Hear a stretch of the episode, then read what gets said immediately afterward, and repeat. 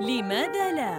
مع عمران القفيني على العربية بودكاست.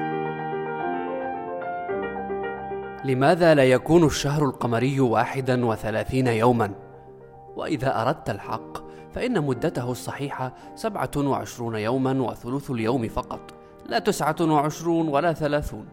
فهو يقاس بدورة القمر حول الأرض دورة كاملة لكن الحساب لا يستقيم فنحن لا نرى القمر في اليوم الذي يلي تلك المدة إذ يكون محاقا. ينتظر الفلكيون ظهور القمر كي يعلنوا بدء شهر جديد. ولا يحتاج القمر أكثر من يومين تقريبا ليظهر بعد اختفائه آخر الشهر.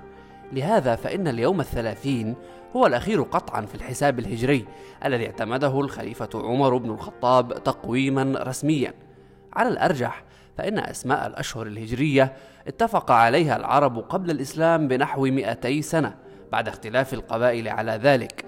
أما عن معانيها فإنها عند تسميتها وافقت حدثا.